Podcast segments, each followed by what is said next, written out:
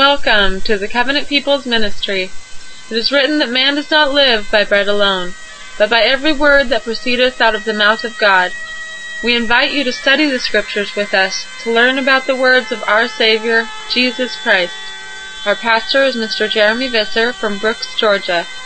You can contact us with your questions and comments at covenantpeoplesministry.com or simply write to Covenant People's Ministry, Post Office Box 256, Brooks, Georgia 30205.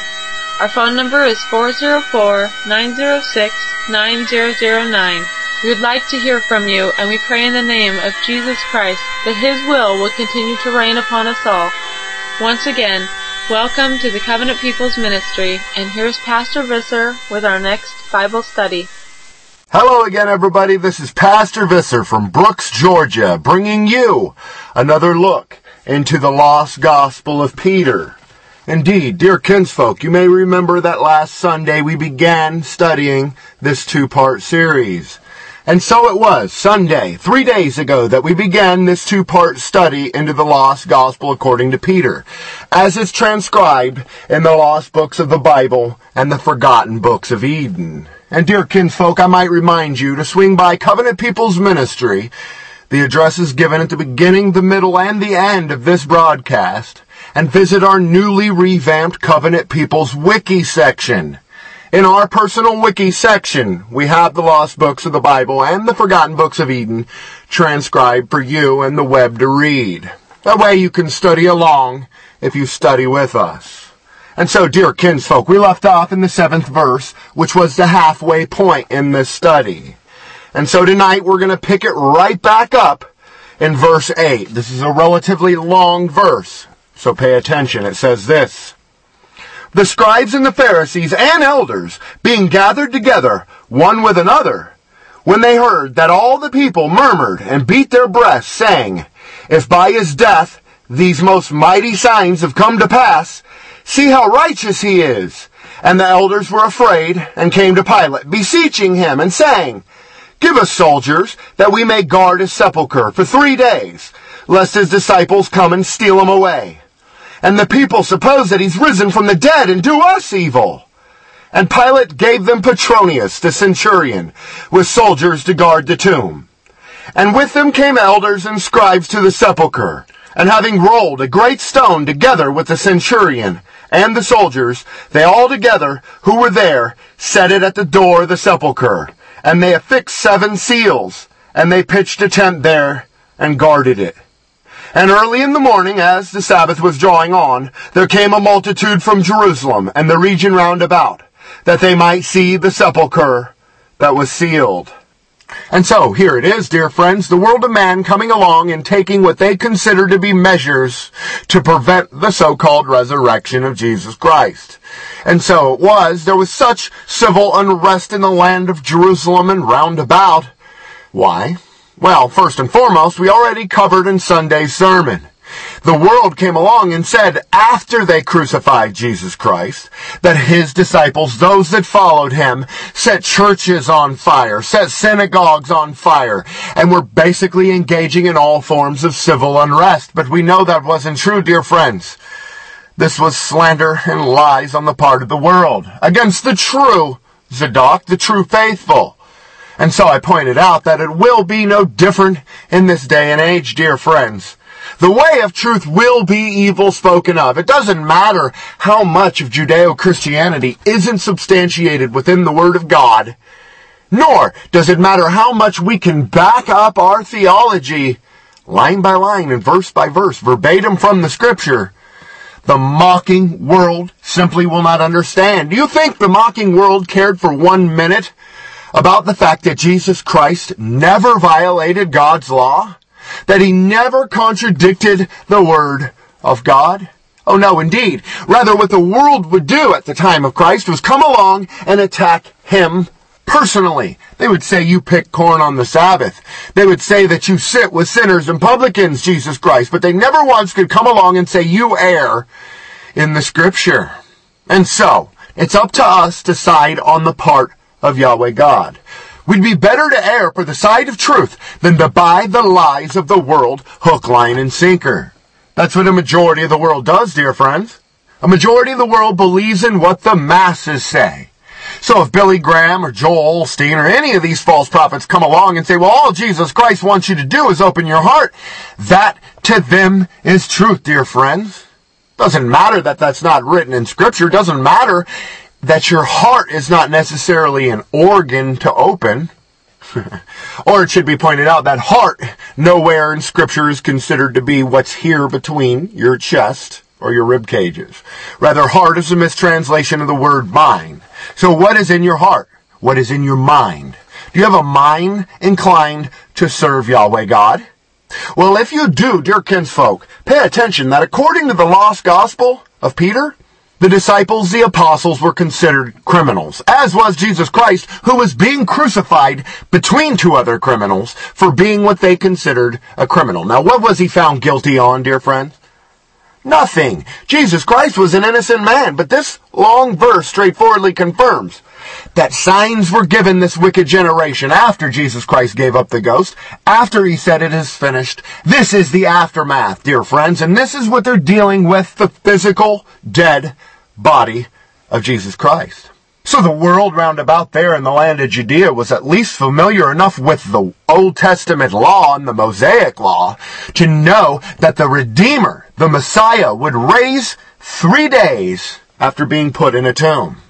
And so here they are taking every step they can to ensure that doesn't happen. Why? Because the world, Satan's world, if you will, doesn't want the faithful to increase their faith. Dear friends, how do we increase faith? Well, we know scripture says faith comes by hearing. So we can develop faith, dear friends, through fellowship, through simply listening to the study. At the same time, a way of developing faith is having Yahweh God move within our lives. And there could have been no greater sign given to those faithful round about the feet of the cross but the fulfillment of prophecy. That Jesus Christ would lay down his life or quote unquote tear down the temple and raise it up again within three days. That was the promise he made, and that was the promise he made good on. But the world didn't want it to be as such. And your canonized gospels teach no differently, dear friends. They say that they did everything they could. The Jews round about wanted so much for those people to not believe on Jesus Christ that they would stoop to the level of lying. So, these are the measures that the world took. In the ludicrous thought that they could thwart the will of God, even after the sky was darkened, even after the veil of the temple was torn in two. Oh, indeed, they're still taking steps, and it was no different in the times of Christ. So Pilate gives the people Petronius. Petronius was a centurion, a Roman centurion, and his position was to guard the tomb of Jesus Christ, where Joseph of Arimathea was going to place his body. Pay close attention, dear friends. Next verse. Verse 9 in the Lost Gospel according to Peter, it says this. And in the night in which the Lord's day was drawing on, as the soldiers kept guard two by two in a watch, there was a great voice in the heaven, and they saw the heavens opened, and two men descend from thence with a great light, and approach the tomb. And that stone which was put at the door rolled of itself, and made way in part. And the tomb was opened, and both the young men entered in. Dear friends, this term young men, of course, is angels.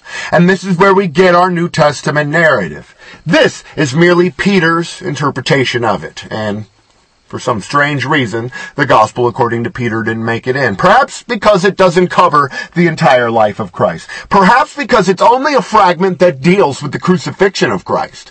But I say unto you, dear friends, that Peter's lost gospel, quote unquote, at least lost in the eyes of the world, sheds extra light. It gives amplification, if you will, dear friends. And so here it is. Even though Pilate and the Herodians and the governments of man placed soldiers there that would two by two guard the tomb of Jesus Christ to make sure that no bandits would come in to steal the body or steal any goods that were placed in that tomb. And also to make damn sure that the prophecy given by the Old Testament prophets wouldn't come to pass. But even though they took all these steps, look what happens, dear friends. the heavens opens up and Yahweh God sends two angels. These two angels walk towards that tomb. And even though that tomb was sealed by men with immense strength, men in numbers that had to move it to seal the door, it simply opened. Dear friends, where is your faith?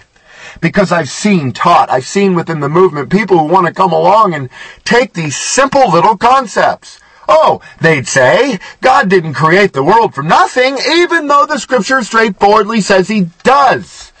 And as such, knowing that messengers, aka angelos, or the angels of God that he sends, are technically in and of themselves the right or left hands of Yahweh God, doing his bidding, giving his law, then we should be able to understand that this wasn't something that Yahweh God had no part of.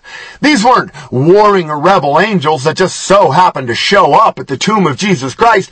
Rather, they were sent of Yahweh God. And because they had the power of Yahweh God hardwired within them, they merely had to think and or speak it to become. What am I getting at? I'm getting at the fact that even though it may have taken ten men to put that stone in front of the sepulchre, it merely took the angels of God, the thought and or the word to move it.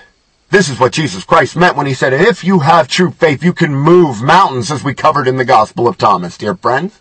It wasn't necessarily that you could say, mountain move, and you'll see the whole mountain move, but more the fact that you can change the world. Greater is he that is in us than he that is in the world. So even though the whole world and the governments of man came along and they engaged in a slander campaign and said, hey, the disciples like Peter are burning down churches. They're causing civil unrest. We need to crucify them all. It didn't matter. Why? Because Yahweh God was in control.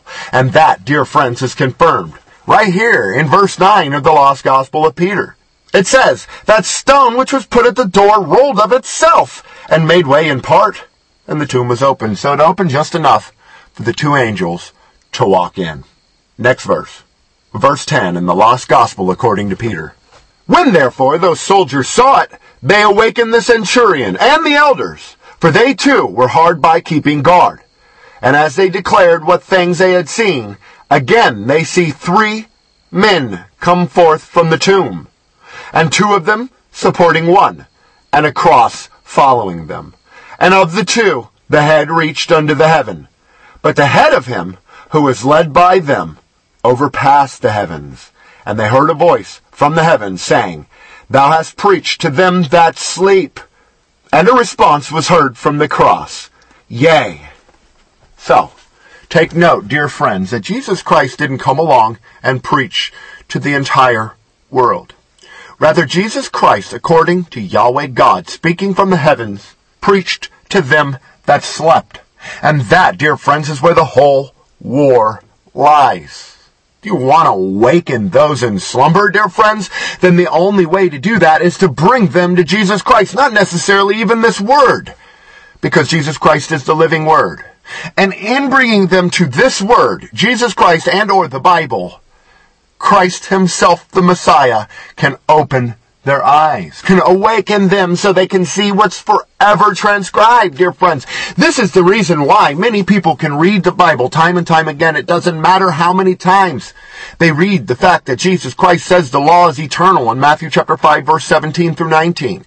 It doesn't matter how many times he says to the Jews, you are of your father the devil, and the lust of your father you will do, according to John chapter 8. It simply will not make sense to the natural man unless Jesus Christ awakens them.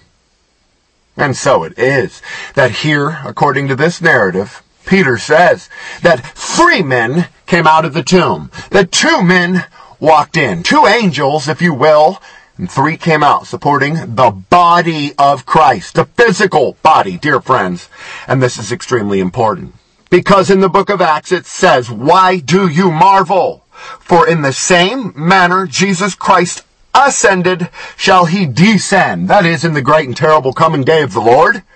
And so, these spiritualizers, these Judaizers who want to come along and say, well, Jesus Christ is spirit and spirit only, are missing the mark of the second and final advent. They don't understand what that's about. But Peter understood, and the original disciples did as well, so much so they could transcribe it. And this is the reason why. They went the elders, the natural man, they went and they woke up Petronius, the centurion, and they reported to him what was going on. And what was going on was two angels leading Jesus Christ out of his tomb. Physically. Helping him. And the quote unquote cross following behind. What's the significance of the cross following behind, dear friends? And why does a response come from the cross? That is, yea. Because the cross, if you will, in a metaphorical sense, understood the truth of the statement that Yahweh God gave, saying, You preached to those who are asleep. Indeed, that was manifest in the life of Jesus Christ, was it not? The Judeo-Christian wants you to believe that as Jesus Christ walked the face of this earth, his life was peachy keen. But that's simply not the fact, dear friends. Jesus Christ dealt with many persecutions. He was mocked and scourged of the world, as you will be as well. If you decide to err on the side of truth, if you decide to follow the word of God. And so even the cross, in a metaphorical sense, understood this statement thou hast preached to them that sleep. And so as a pastor, dear friends, I understand this concept perfectly. I know the numbers, if you will. I know that this sermon will go out, and in the next three days it will be listened to by at least 300 some odd people. And of those 300 some odd people, a hundred, if I'm lucky, a third, will listen all the way to the end. This sermon, right now, a third will listen to the very end. And of that third, maybe 10%, maybe 30 will lay it to heart. Maybe 30 will truly enjoy it, which is 10% of a third. And of that 10% of the third, maybe one, maybe two, maybe three, if I'm lucky, will be touched by the truth will edify their own Christian walk, will be strengthened, and develop an ever increasing faith through listening. But, dear friends, I understand that I'm lucky if I get maybe 1%. Not to digress, but understand these numbers, even the implement by which Jesus Christ was crucified upon, an implement of torture, understood that Jesus Christ preached to those who slept. Why? Because those who slept had the Messiah with them. They saw the miracles he did. They knew his spirit, if you will. They knew he was a good man through his works. And what did they do? They cried out, crucify him, crucify him. The government of man put to death an innocent man, dear friends, an innocent man not a man who went along and attempted to engage in a felony. Not a man who attempted to rob a bank or rape somebody or something like that, but a truly innocent man. According to your own canonized gospels, dear friends, it was Pilate who washed his hands and said, I don't want to be responsible for the blood of this innocent man. I wash my hands of the entire situation. Did it make Pilate any less accountable in the eyes of God? His act of doing this? It may have made him personally feel better, for in doing as such he washed his hands of the whole thing. But an innocent man was still put to death, dear friends. Pilate could have changed this. But he didn't. And this is one of the discrepancies of this lost gospel of Peter. And most likely one of the reasons why it didn't make it in. Let me point out right now, before continuing on, a couple of these discrepancies. At least the top six discrepancies to be found within the Lost Gospel according to Peter. Number one is this. Herod was the one who gave the order for the execution. So, straightforward, it wasn't Pilate according to the lost gospel of Peter. That's why that narrative was taken out. That's why Pilate doesn't have to wash his hands. And perhaps an apologist for Pilate wrote this. But this world may never know. But that, dear friends, is the number one quote unquote inconsistency. The second is this. Joseph was a friend of Pilate, and I preached on that in the first half. That, dear friends, may not be considered a discrepancy at all, if you will, because Jesus Christ straightforwardly taught, be wise as serpents but harmless as doves. Joseph of Arimathea could have been a friend of Pilate and a friend of Jesus Christ at the same time. It was a matter of where his priorities were. And if this were the case, that is, that he could be a follower of Jesus Christ and still have the ability to go into Satan's kingdom, Satan's government, and Satan's world and change it from within, then more power to him, dear friends. That's exactly what you and I should be doing. Working from within the system to change it from within. Number three, dear friends, that is, an inconsistency is this. In the darkness, many went about with lamps and fell down, and why that's a discrepancy, I don't know. Perhaps because it doesn't straightforwardly say in our four canonized gospels that they carried lamps and went around in the darkness. But our gospels straightforwardly say that the skies, the heavens, were darkened. So that is not an inconsistency. Number four, our Lord's cry of my power, my power. And indeed, I pointed that out last Sunday. In the Lost Gospel according to Peter, he says, my power, my power is forsaking me, as opposed to Eli, Eli, lama sabachthani. That is to say, my God, my God, why hast thou forsaken me? In fulfillment of the 22nd Psalm. Number five, the account of how the disciples had to hide because they were searched for as malefactors, anxious to burn the temple. And so that's not necessarily a discrepancy, if you will, but an expansion.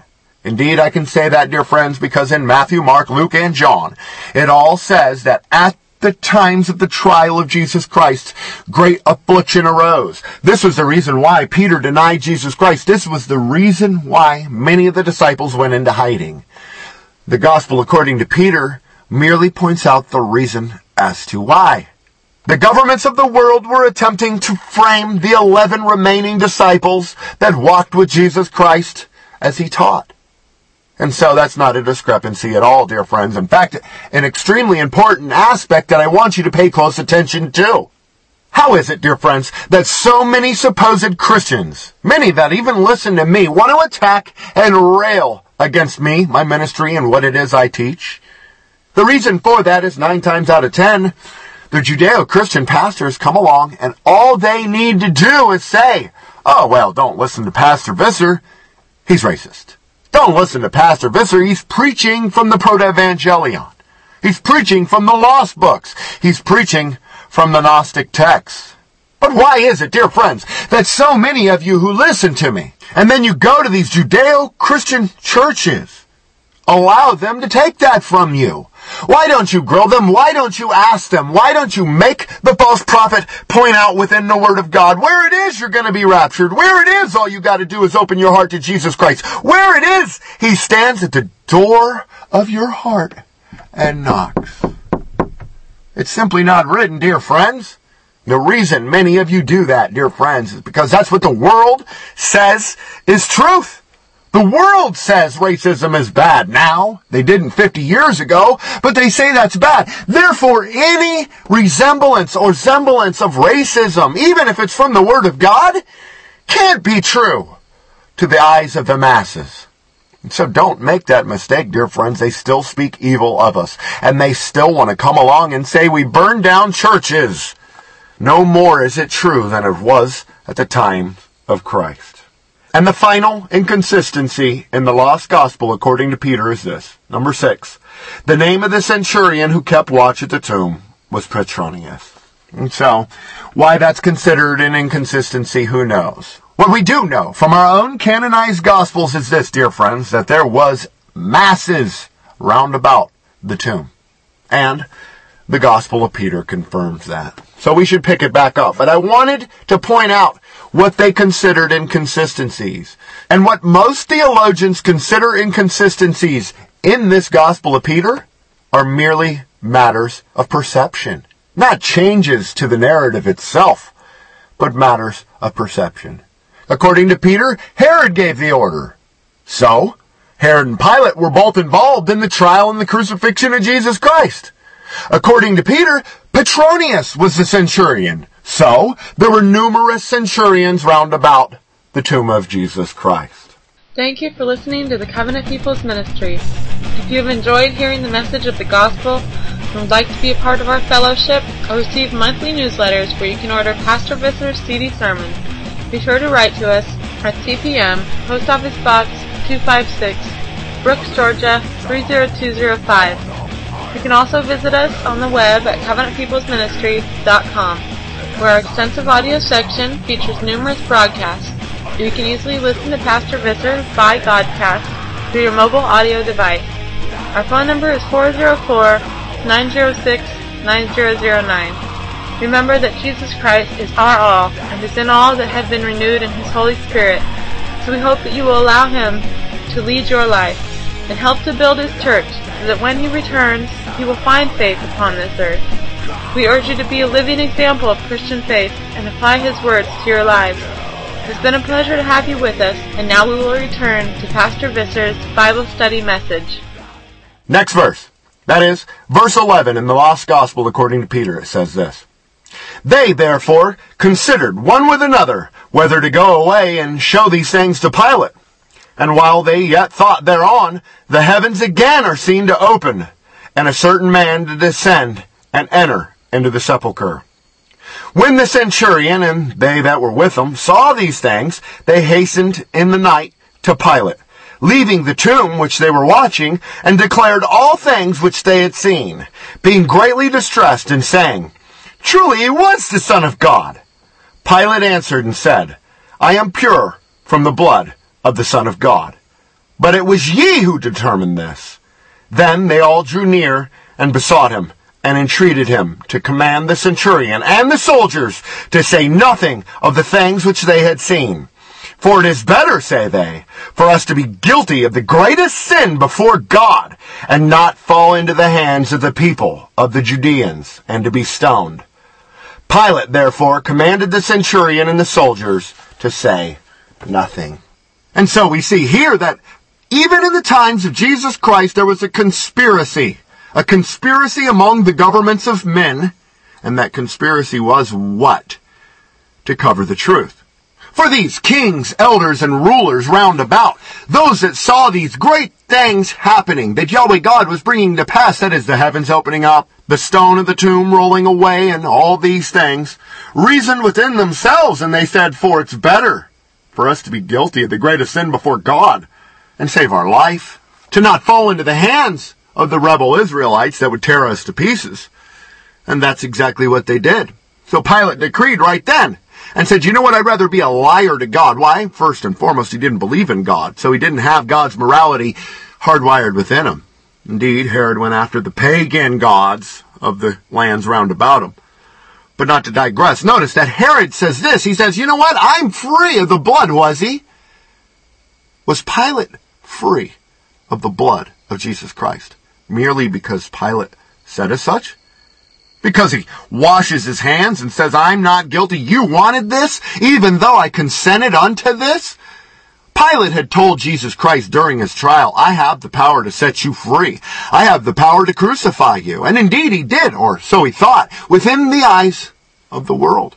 And that's all Pilate knew was the world. That's why he governed the world. But I assure you, dear friends, just because Pilate said as such didn't free him from the blood if it wasn't the will of Yahweh God. Only Yahweh God can free you from a sin before God. And this is the reason why here in the gospel according to Peter, it says as such. They reason within themselves. They say, you know what? We'd rather be guilty before God if it saves our life. We'd rather be guilty before the Israelites' God than torn apart by the Judeans. Next verse. Verse 12. And at dawn upon the Lord's day, that is both a Sabbath day and the completion of the Passover, at dawn on that Lord's day, Mary Magdalene, a disciple of the Lord, fearing because of the Jews, since they were burning with wrath, had not done at the Lord's sepulchre the things which women are wont to do for those that die, and for those that are beloved by them. She took her friends with her and came to the sepulchre where he, that is Jesus Christ, was laid. And they feared lest the Jews should see them. And they said, Although on that day on which he was crucified we would not weep and lament, yet now let us do these things at his sepulchre. But who shall roll away for us the stone that was laid at the door of the sepulchre, that we might enter in and sit by him and do the things that are due? For the stone was great, and we fear lest someone see us. And if we cannot, yet if we but set at the door the things which we bring as a memorial of him, we will weep and lament until we come into our home. And so understand, Mary Magdalene felt upon her heart, as an Israelite, that Jesus Christ should be prepared for burial. Joseph of Arimathea obtained the body from Pilate. Indeed, and it was up to Mary Magdalene to dress his body for burial. And so it was here, the end of the Passover, that Mary Magdalene says, I need to dress Jesus Christ for burial. And she reasons within herself as she and her friends are coming near to the tomb of Jesus Christ. Oh, but wait! There's a huge stone rolled in front of the entrance. She says within herself, if what we need to do is lay down the oil, the wraps, and all of these things at the door of the tomb and weep and lament, then that is what we will do. That was the plan of Mary Magdalene, and the reason she reasoned within herself, the reason she came to this conclusion was out of her fear of the Jews, dear friends. What did she have to fear as a disciple of Christ? Rather, she had to fear those quote unquote centurions that were round about the temple that might see her attempting to go in. And so, the Gospel of Peter says that Mary had within herself a fear of the Jews, and that the disciples also had a fear of the Jews. But Scripture straightforwardly says we're to fear only Yahweh God. And Yahweh God made his will manifest through this very account, did he not, dear kinsfolk? Indeed he did. Man reasoned and said, you know what, we're going to put lots of soldiers, lots of guards right here, the grave of Jesus Christ. That way, God's will won't be done. But God merely sent a few angels, and most of them ran back to Pilate's court to tell Pilate what had done, leaving the tomb unattended. So, dear friends, it's easy to see the irony and the uh, comedy of Yahweh God in this, is it not? Because this is what man says. Man says, we're not going to allow the will of God to come to be. We're not going to allow prophecy to be fulfilled. Yet through it all, even with that thought, and because they had that thought, prophecy is fulfilled. We cannot stop the plans of God. So the plan of Mary Magdalene was to sit outside of the tomb because the stone was placed at the entrance and weep and lament for the passing of Jesus Christ. Verse 13 in the Gospel according to Peter, it says this, And they, who is that Mary Magdalene and her friends, they went and found the tomb opened, and coming near, they looked in there, and they see there a certain young man sitting in the midst of the tomb, beautiful, and clothed in a robe exceeding bright, who said to them, Wherefore are ye come? Question. Whom seek ye? Another question. Him that was crucified? Third question. He is risen and gone. But if ye believe not, look in and see the place where he lay, that he is not here. For he is risen and gone thither. Thence he was sent. Then the woman feared and fled. Understand that even Mary Magdalene, who was considered a disciple of Jesus Christ, when she saw a true Son of God sitting in his light, feared. She feared the supernatural. That's not to say Mary was lacking in faith. That is to say that it is a great and terrible thing to fall into the hands of God. The Judeo-Christians walk around and they say angels on your body. They come along and they pray for angels continually, never understanding that if Yahweh God were to truly send one of his angels before them, they probably couldn't bear to see it. They would run in fear. And this is exactly what Mary Magdalene did. Understand, even though this angel was beautiful, even though this angel was calming and dressed in white, which is a symbol of purity, it was the instinct of Mary Magdalene to fear. And so indeed, I've covered the entire Gospel of Mark. I've also covered the entire Gospel of John. And in each of these narratives, Mary Magdalene mistakes the angel for a grave robber. She was fearful because she believed that this was somebody who came along and stole the body of Jesus Christ. Within her own heart, within her own mind, she reasoned, Is this going to affect the faith of the Israelites? Is this going to thwart the fulfillment of the prophecy that Jesus Christ said when he walked, when he lived, saying, tear this temple down, tear this body down, and I will raise it again on the third day? Oh, I'm sure all these thoughts went through Mary Magdalene during this time. And so it was. As they approached the tomb of Jesus Christ, they saw the tomb was opened. There were no centurions. There were no guards. They had fled in fear as well. And they were in Pilate's court telling him all the things they had seen. And while they were gone, here comes Mary Magdalene. She finds the tomb open. She sees a young man, quote unquote, an archangel, sitting in the midst of the tomb, beautiful and clothed in a robe exceeding bright. And all that angel can do is say, Are you come to see Jesus Christ? What was this angel doing, dear friends? He was going back to Scripture. He was asking questions of Mary that were contingent upon her priorities. Do you seek to find the living among the dead? Well, he simply will not exist there. And so it is. He gives her a sign. He says to Mary, Go inside, look, you won't find Jesus Christ. He is risen. And so I'll ask you, dear friends, is Jesus Christ living or dead to you? For I've heard Judeo-Christian pastors come along and say, Jesus Christ was a great man. Jesus Christ was a Jew in the past tense. That is, because Jesus Christ is dead to them. We should never make that mistake ourselves, dear friends. We should always say Jesus Christ is, because Jesus Christ can never die. He is spirit. He is merely Yahweh God's spirit in flesh form. But many miss that mark. Mary Magdalene didn't necessarily lack faith because she wasn't extra familiar with the Word of God. But it should be pointed out that many of the male disciples were, like Thomas, who had to have a sign, who had to put his very finger within the side of Jesus Christ in order to believe. Or Peter, who sunk in the water because he took his eyes off of Jesus Christ, who was walking on the water. Had Peter merely kept his eyes on Jesus Christ, he wouldn't have sunk. And so it is up to you, dear friends. Do you believe Jesus Christ is living or dead? More importantly, do you believe Jesus Christ is the Son of God or God manifest in the flesh? Emmanuel, God with us, like his name means. If you understand that he is God, then you understand the morality and the love that he has for his bride, for his Israelite people.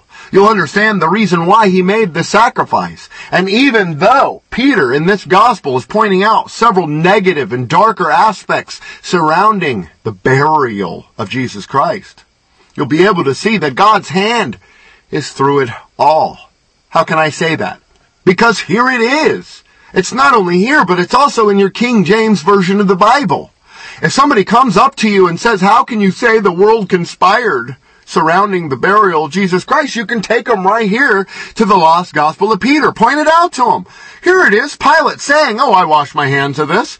I'm going to go ahead and cover up the fact that these events happened. What does this mean? This means that the world isn't going to come along and tell you that the skies opened up, that Yahweh God was real, and that Jesus Christ ascended. Rather, moreover, the world will cover those facts up because the world always has. Yet at the same time, dear friends, it's transcribed here so you can have the blessed assurance through his word. So you can have the upper hand in a debate. Point it out. Here they are conspiring to say these miracles didn't happen. Take them back to your own King James if you wish and point to them the fact that the Jews came to Pilate and said, don't say that he's the king of the Jews. Say that he said he's the king of the Jews and put that above his cross. And what does Pilate say, dear friends? He says, what I've written, I've written, I've written. Pilate wrote it. The king of the Jews. Where's your heart?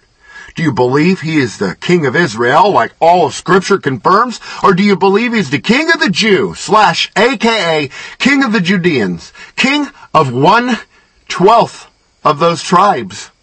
You would do better to err on the side of scripture. Because Yahweh God, through His Word, can speak to you. He can work His will in your life through this Word. You can, in essence, learn about Yahweh God and grow closer to your Heavenly Father through His Word. And this last gospel, according to Peter, is no different.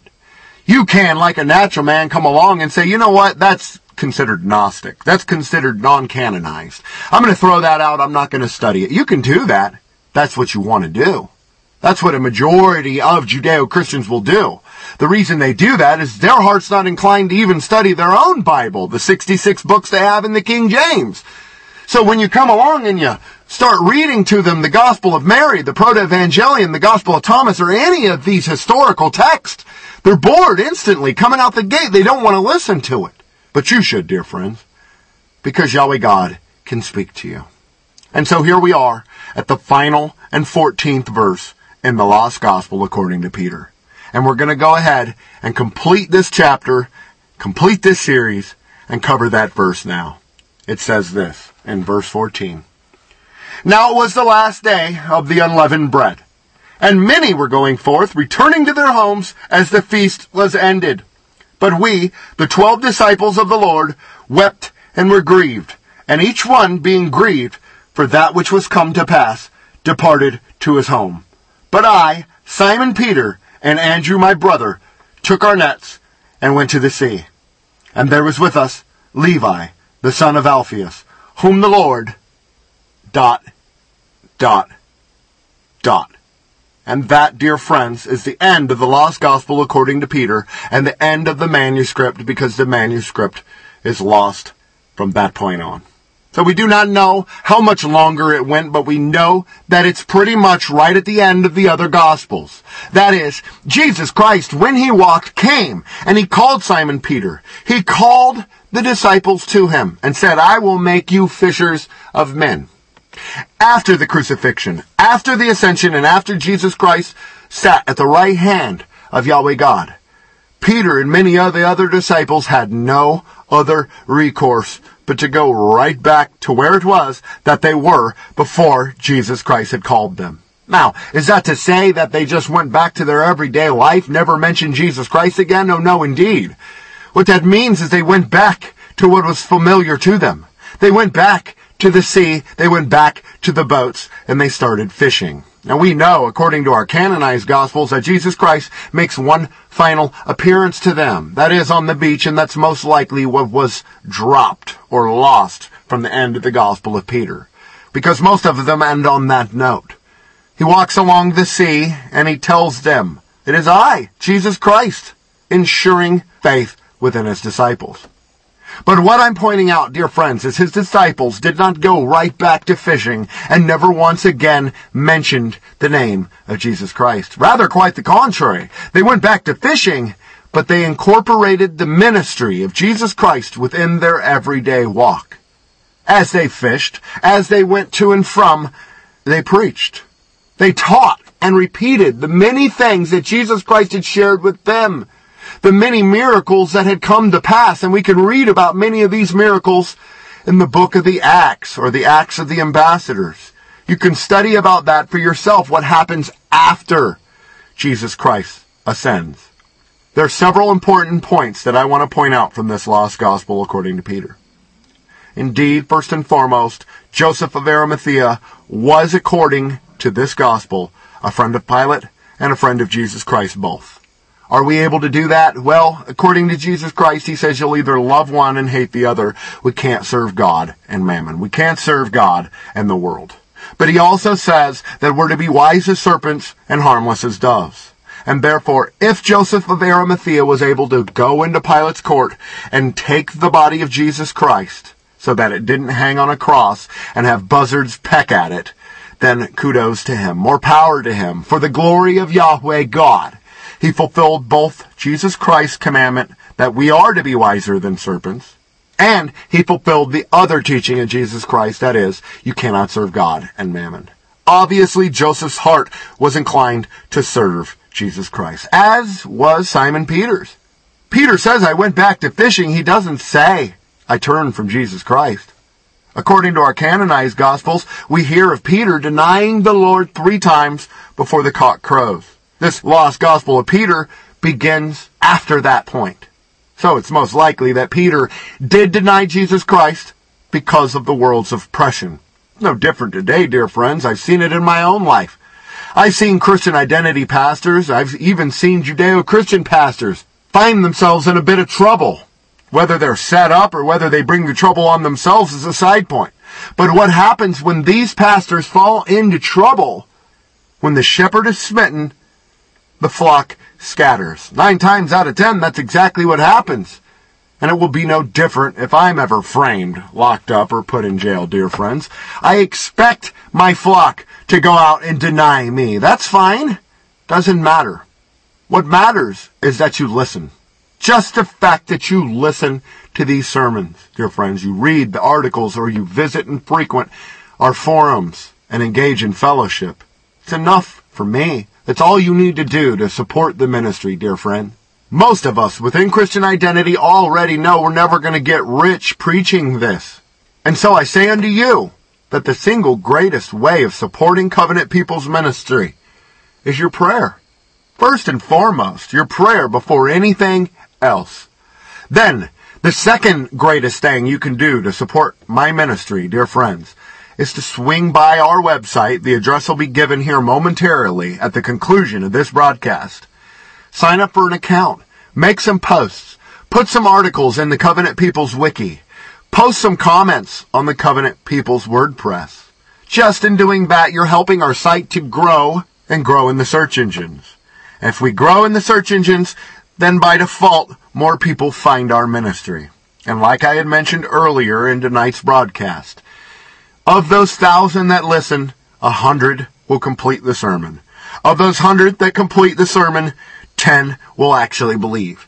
And of those 10 that actually believe, one will make changes within their life and change their life.